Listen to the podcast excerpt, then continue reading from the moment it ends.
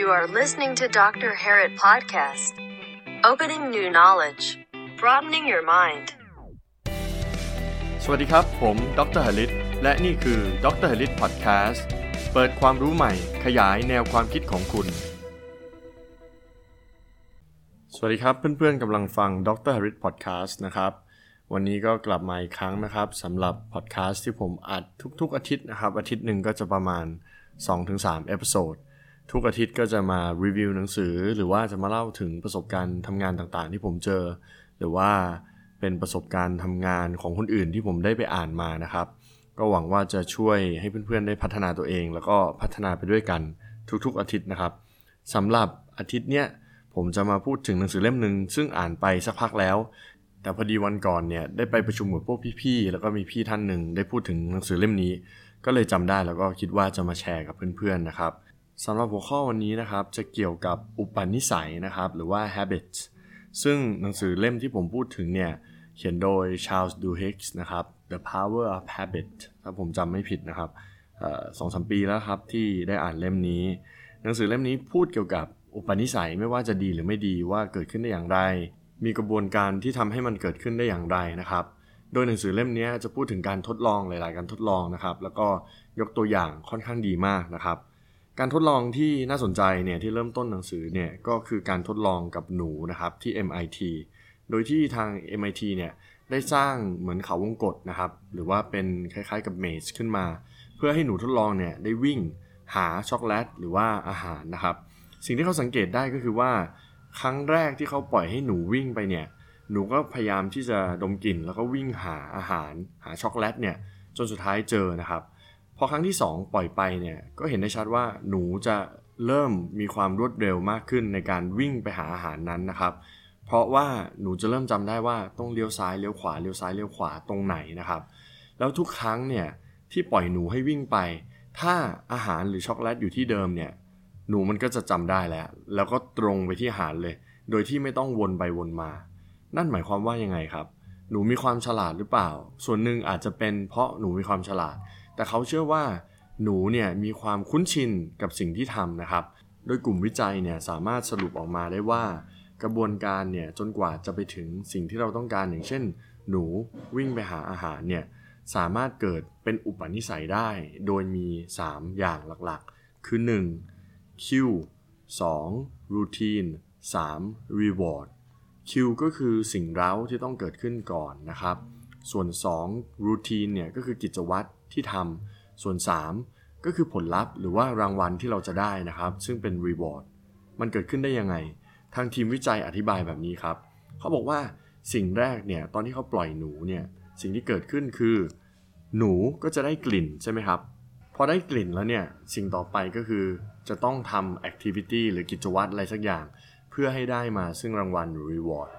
ซึ่งในกรณีนี้ก็คือการวิ่งไปวิ่งมาในเมสหรือเขาวงกตที่กลุ่มวิจัยได้ตั้งไว้เพื่อให้ไปถึงรางวัลหรือว่าผลลัพธ์หรือช็อกโกแลตหรืออาหารที่เป็นเป้าหมายของเขาใช่ไหมครับสิ่งที่กลุ่มวิจัยเห็นได้ชัดเนี่ยก็คือ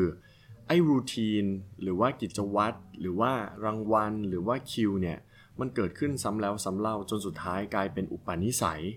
ถ้าเรามีคิวหรือว่าสิ่งเร้าอะไรที่เราทำบ่อยๆชินๆก็จะสร้างกิจวัตรที่เราทำบ่อยๆชินๆไปหารางวัลหรือผลลัพธ์ที่เราต้องการซ้ำแล้วซ้ำเล่านะครับตัวอย่างอื่นที่หนังสือได้กล่าวถึงก็อย่างเช่นทุกครั้งที่เราตื่นนะครับบางคนอาจจะใช้อะลามคล็อกหรือว่าอาจจะใช้นาฬิกาปลุกพอนาฬิกาปลุกเกิดขึ้นปุ๊บเราก็จะลุกเข้าไปในห้องน้ำอาบน้ำหรือแปรงฟันเพื่อให้รู้สึกสดชื่นแล้วรู้สึกดีขึ้นรู้สึกตื่นใช่ไหมครับสิ่งเราก็คือนาฬิกาปลุกกิจวัตรก็คือการที่เราเดินเข้าไปในห้องน้ำหยิบแปรงสีฟันขึ้นมาแปรงฟันอาบน้ำนะครับส่วนรางวัลหรือ reward ผลลัพธ์ก็คือเรารู้สึกสดชื่นเรารู้สึกสะอาดขึ้นนะครับก็จะเป็นลูปแบบนี้คราวนี้เนี่ยประเด็นสำคัญก็คือว่าเหมือนหนูนะครับที่วิ่งครั้งแรกเนี่ยอาจจะต้องวิ่งไปวิ่งมาหาทางไม่เจอนะครับแต่ครั้งต่อๆมาเนี่ยเมื่อหนูทำแบบนั้นซ้ำแล้วซ้ำเล่าก็มีความเชี่ยวชาญนะครับสามารถวิ่งเข้าหาอาหารได้ทันทีเช่นเดียวกันนะครับไม่รู้ว่าเพื่อนๆเคยสังเกตหรือเปล่าเช่นเวลาเราขับรถเนี่ยถ้าเราขับรถมาหลายปีแล้วเราเปลี่ยนเกียร์เราทำนั่นทำนี่นะครับในการขับรถเนี่ยก็เหมือนเป็นอัตโนมัติหรือออโตเมติกไปหมดนะครับสิ่งนี้ก็คืออุปนิสัยครับ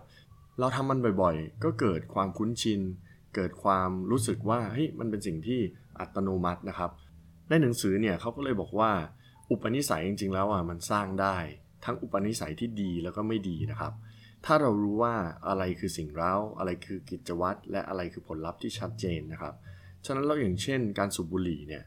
เรารู้ว่าบางคนเนี่ยสูบบุหรี่ตัวผมเองเนี่ยไม่สูบผมก็ไม่แน่ใจนะครับแต่ว่าเท่าที่ได้ยินเพื่อนเล่ามาก็คือว่าทุกครั้งที่รู้สึกเครียดอยากผ่อนคลายก็คือจะหยิบบุหรี่สูบขึ้นมานะครับพอสูบปุ๊บก็จะรู้สึกผ่อนคลายนะครับฉะนั้นแล้วสิ่งเร้าก็คือความเครียดใช่ไหมครับกิจวัตรก็คือหยิบบุหรี่ขึ้นมาสูบก็คือได้ผลลัพธ์รางวัลก็คือผ่อนคลายนะครับแต่ถ้าเราเริ่มเข้าใจระบบเนี้ยเราจะเข้าใจว่าทุกครั้งที่เกิดอารมณ์เร้าหรือว่าสิ่งเร้าขึ้นมาเนี่ยว่าเราเครียดเราก็อาจจะพยายามปรับแล้วก็เปลี่ยนกิจวัตรของเรานะครับแทนที่จะหยิบบุหรี่ขึ้นมาสูบอาจจะเป็นการเดินออกไปข้างนอกหรือว่าหยิบหมากฝรั่งขึ้นมาเคี้ยวซึ่งแน่นอนผลลัพธ์หรือว่ารางวัลเนี่ยอาจจะไม่ได้เหมือนกัน 100% แต่ก็มีความใกล้เคียงนะครับหายเครียดแล้วมันก็จะทำให้เราเนี่ยเลิกกิจวัตรหรือว่าอุปนิสัยที่ไม่ดีได้ในที่สุดนะครับฉะนั้นความเข้าใจในกระบวนการนะครับว่าเมื่อเกิดสิ่งเร้าเหล่านี้แล้วเกิดกิจวัตรอะไรบ้างมามีผลลัพธ์หรือว่ารางวัลอะไรบ้างแล้วเนี่ยก็จะทำให้เราสามารถปรับอุปนิสัยที่ไม่ดีกลายเป็นอุปนิสัยที่ดีได้นะครับอีกอย่างนึงนะครับที่ผมใช้กับตัวเองเนี่ยก็คือการออกกำลังกายเราทราบดีว่าการออกกำลังกายเนี่ยสำหรับหลายๆคนเป็นสิ่งที่ยากมากๆเลยแต่สำหรับตัวผมเองเนี่ยมันก็เป็นสิ่งที่ผมทำจนเป็นนิสัยและค่อนข้างติดนะครับแต่บางครั้งเนี่ยที่ผมหยุดออกกำลังกายไปนานๆนะครับเช่นช่วงโควิดเนี่ยการกลับมาก็ยากเหมือนกันเพราะว่าเราชินกับนิสัยที่ไม่ได้ออกกำลังกายนะครับสิ่งที่ผมพยายามทำเพื่อกลับมาออกกำลังกายเนี่ยก็คือการสร้างสิ่งเร้าเช่นเตรียมกระเป๋าฟิตเนสไว้บนรถนะครับเตรียมรองเท้าไว้หรือว่าวางไว้ให้มันสะดวกให้เห็นได้ง่ายหรือมีการชักชวนเพื่อนบัดดี้ให้ออกกำลังกายด้วยกันเขาก็จะดึงเราไปออกกำลังกายอีกทีนึงนะครับก็สรุปง่ายๆครับมันมีคิวหรือว่าสิ่งเร้ามีกิจวัตรแล้วก็มีรีวอร์ดหรือว่ารางวัลที่เราจะได้เราพยายามสร้างมันให้เป็นลูปวนไปวนมาแล้วมันก็จะช่วยตัวเราได้นะครับสำหรับวันนี้นะครับผมก็หวังว่าจะเป็นประโยชน์กับเพื่อนๆลองนำไปใช้ดูนะครับหากเพื่อนๆเห็นว่าเอพิโซดนี้มีประโยชน์แล้วก็อยากจะติดตามผมนะครับสามารถติดตามได้ในแพลตฟอร์มต่างๆไม่ว่าจะเป็น Spotify, Podbean, Apple Podcasts, YouTube ก็ได้เช่นเดียวกันนะครับสำหรับเอพิโซดนี้ผมฝากไว้แค่นี้นะครับแล้วเราเจอกันใหม่ในเอพิโซดหน้าสวัสดีครับ